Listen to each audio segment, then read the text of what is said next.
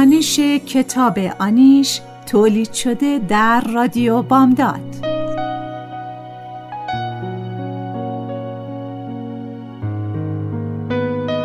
نویسنده فریبا منتظر ظهور.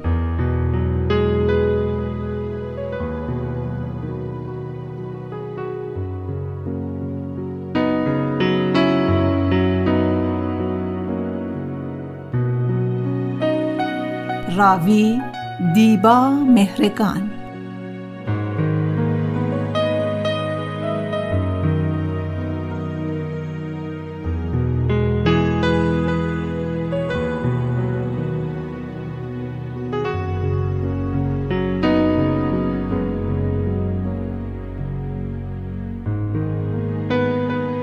تهیه کننده نوشی حسینی.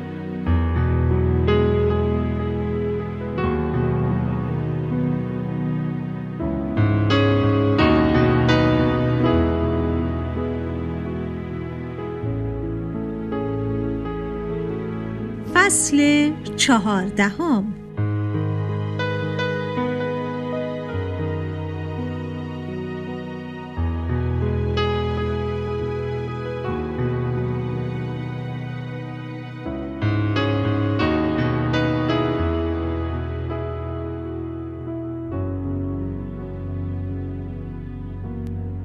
هنوز شب به نیمه نرسیده که می‌رسیم خانه شهلا. این دو سه روزی که تهران هستم خانه شهلا میمانم. شهلا از وقتی دانشگاه قبول شد آمد تهران و ماندگار شد. زن صاحب خانه از لای پرده نگاهمان می کند خانه شهلا چهل یا پنجاه متر می شود دو سالی است که اینجا را اجاره کرده. روزهای اول که آمده بود همسایه ها مدام زیر نظرش داشتند. کی بیرون می رود کی بر می گردد نگران شوهرهایشان بودند که شهلا از راهشان به در نبرد. شهلا می گفت اگه شوهراشون توفی بودن باز دلم نمیسوخت که اینقدر محکم بهشون چسبیدن. یکی از یکی عتیقه تر. یک بار که برادر کوچکترش از شهرستان آمده و شب خانه شهلا مانده بود، صبح وقت بیرون رفتن یکی از همسایه ها جلوی پسر را گرفته بود و گفته بود ببخشید ببخشید شما کی هستید که از این خونه بیرون اومدین؟ او هم دستباچه گفته بود؟ برادر شهلا. بعد شهلا هم شال و کلاه کرد و یکی یکی در همه واحدهای ساختمان را زد و گفت من نه هرزم نه بی خونواده اون آقا هم برادرم بود. اما به شما مربوط نیست مهمون من کیه. یا کی بیرون میرم و کی میام. دارم اجاره میدم تا اینجا زندگی کنم. نه اینکه صد نفر فضولیمو بکنن. من توی بیمارستانه که شماها قم و خیشاتون توش درمون میشید کار می‌کنم و شرافتمندانه پول در میارم. می‌گفت زنها انتظار نداشتن. از اون روز کمی خودشان را جمع کردند و کم کم وضعیت برعکس شد و آنقدر با شهلا صمیمی شدند که حالا هر کدام شماره پزشک خوب و متخصص می‌خواهند از شهلا می‌پرسند.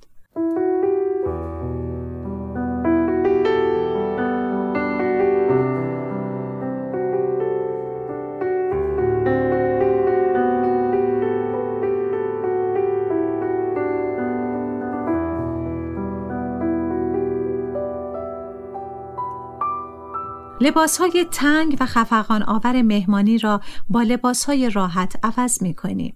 شهلا توی اتاق مشغول درآوردن های سرش می شود. آرایشگر برای جمع نگه داشتن موهایش بیش از پنجاه سنجاق سر لابلای موهایش زده است.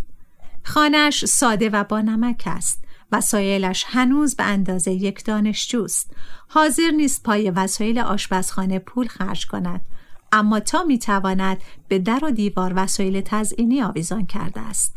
وسایل خانه پیش از اینکه کاربردی باشند زینتی هستند. مثلا چندین جور سیر و پیاز و میوه مصنوعی و مرغ سخاری پلاستیکی به در و دیوار آشپزخانه آویزان کرده. اما هیچ وقت توی آشپزخانهش بیشتر از سه تا پیاز و سه تا سیب زمینی واقعی پیدا نمی شود. روی هم شش تا قاشق، چنگال و سه تا لیوان و چهار تا فنجان دارد و اگر مهمان بیشتری داشته باشد از ظروف یک بار مصرف استفاده می کند.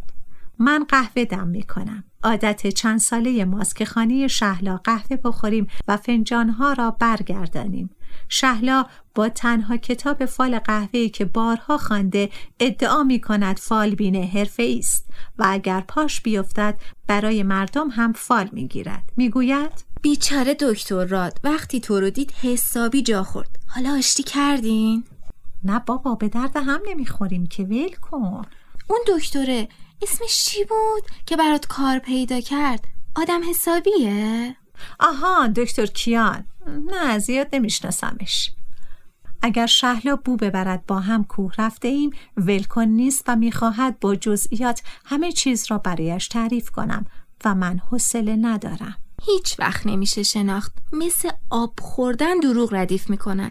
اون خوب خوباشون هم حرف نمی‌زنن. یعنی آدم اصلا سر در نمیاره چی تو سرشون میگذره. کجا میرن با هم درباره چی حرف می‌زنن. من که میگم خیلی موزیان قهوهم را سر می‌کشم. راستی پروین با یکی تو اینترنت آشنا شدم. خب. ایران نیست. به به چجوریه کیه؟ مهندسه. فقط حرف می‌زنیم. اون طرف دنیا منو می‌خواد چیکار؟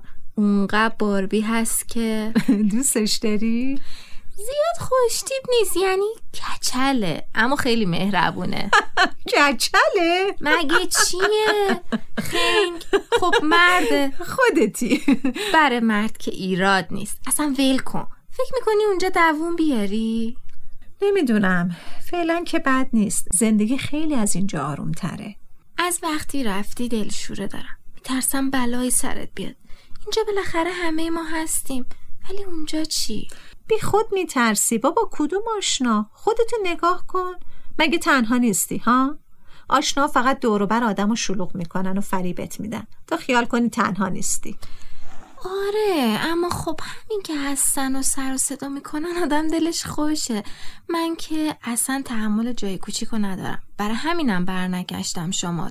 تحمل سکوت و خلوتی رم ندارم. بدتر از همه این که همه هم دیگر رو می‌شناسن و تو مدام زیر ذره بینی از این متنفرم. اینجا می‌تونی بری بیرون بیای. اصلا علاف باشی. سنجاق ها را توی ظرف کوچکی میرزد روی مبل روبرویم می نشیند کسی نمی‌پرسه چرا علافی. جالب نیست؟ من عاشق شلوغی ها و خرتوخری تهرونم. دوستای علکی تلفنای علکی همه هم می‌دونن آخر بد نداره. ولی خب زندگی همینه دیگه. می‌دونی پروین؟ تنها دوست جدی من تویی. عزیزم. حتما دوست بیکله تو هم منم. خیالت راحت. دوست با کله و بیکله من فقط تویی. چند روز پیش مریض شدم تب داشتم. همش فکر می‌کردم کاش تو پیشم بودی. حس خوبی داری که رفتی پروین؟ می‌دونی شهلا روزه اول داشتم اما بعد دوباره انگار زیاد اوضاع فرقی نکرده. انگار هیچ وقت فرقی نمی‌کنه. همه چیز به خود اون بستگی داره می‌دونی؟ می‌فهمم. یه وقتا تو بیمارستان که میچرخم و سروما و داروها رو کنترل می‌کنم دلم می‌خواد رو پوشم و در بیارم بذارم رو صندلی و بزنم بیرون. دیگه هم بر نگردم دلم می‌خواد تا می‌تونم از بیمارستان دور بشم. از صدای مریضا از درد و ناله ها اما جایی ندارم برم. چاره ایم ندارم. تو یه خونه ای اونجا داشتی که رفتی. خودمونیم یه پولی بالاخره از اون زمین دست تو گرفت. اما من هیچ حق انتخابی ندارم. زندگیم در کل فکر می‌کنم خیلی مزخرف شده. منم مثل تو به کارم احتیاج دارم و وابستم. نه فقط به خاطر درآمدش به خاطر اینکه بدون کار انگار به مرگ نزدیکتر میشم. فکر می‌کردم پرستاری و دوست داری شهلا؟ ممکن از پیرزن یا پیرمرد همسایه روزا پرستاری کنم یا از هر کسی که به احتیاج داره اما می‌دونی من باید از مریض خوشم بیاد. باید دوستش داشته باشم. بچه پیر جوون فرقی نمی‌کنه. باید بفهممش. اگه بد اخلاق یا موزی و نقنقو باشه تحملشو ندارم. اما حالا چون که اسمش کاره باید همه رو تحمل کنم. این خیلی بی خوده. روی مابل بیشتر لم می‌دهد. همش کار کار. بعدشم هیچی به هیچی. هرچی در میارم میفرستم خونه. دو روز دیر بشه بابام تلفن می‌کنه و فوش و بد و بیرا میگه. همه رو هم خرج دود و دمش می‌کنه. جرعه ای از قهوهش را می نوشد قبلا از پدرش حرف زده بود. گفته بود که دار و ندارشان را یا توی قمار و عیاشی باخته بود یا خرج دود و دم کرده بود. زمانی خانه و مغازه‌ای توی رش داشتند اما حالا فقط خانه اجاره ای دارند. به اضافه کلی بدهی. باقی مانده قهوه را سر می کشد. همینطور که فنجان را برمیگرداند می‌گوید شنیدم تو کانادا پرستاری خیلی ارج و غرب داره. به سرم زده برم. حتی فرماشم گرفتم. جز تو دیگه به کسی نگفتم. فقط دلم برای داداشم میسوزه. تو اون خونه اگه بتونم ببرمش دیگه غمی ندارم. وا به همین سادگی می‌خوای بری؟ ببین کی داره این حرف رو می‌زنه. خیلی رو داری. اصلا خدا رو چی دیدی؟ تو هم شاید اومدی. از اون دهکوره که بهتره نیست؟ دلت خوشه ها حالا که رفتم می‌فهمم. اونجا هم بریم همینه. اونجا هم رئیسی پیدا میشی که رضایت نامه می‌خواد. یه راننده دیوونه یه دکتر عتیقه. بازم باید سر ساعت کارت بزنیم باید بدویم به مترو برسیم. تمومی نداره که. زندگی شاید همش همین و ما نمی‌دونستیم. توی فنجان هر دوی ما به جز نقش اقرب و مار و زنگوله و شطور راه هست و آدمهایی که منتظرمان هستند. اما شهلا نمی‌داند راه کجاست و آدمها چه کسانی هستند.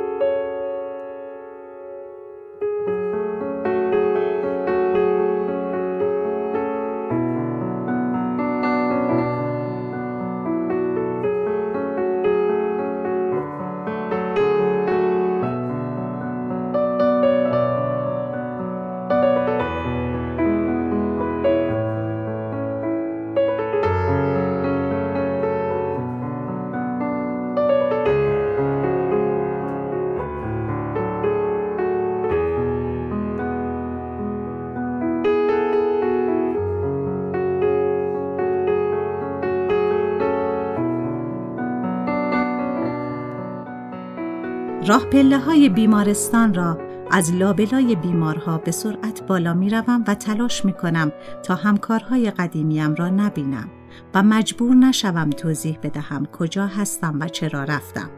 اما ناگهان با متخصص رادیولوژی رو در رو می شوم. آن وقتها هیچ کدام چشم دیدن هم را نداشتیم.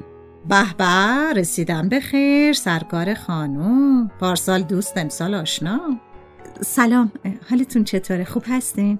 جای جدیدی مشغول شدین یا به سلامتی خبری خوشی بود و به جمع خوندارا پیوستین خانم مطمئنم می‌داند اخراج شدم و مطمئنم از این خبر چندان هم ناراحت نیست.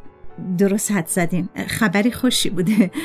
مسئول بخش رادیولوژی بیمارستان شدم. دقیقا همطور که میگید با انگشت عینک پنسیش را روی بینی بالاتر می‌دهد. به به به. کدوم بیمارستان خانم؟ بیمارستان شفا. ببخشید من عجله دارم با اجازتون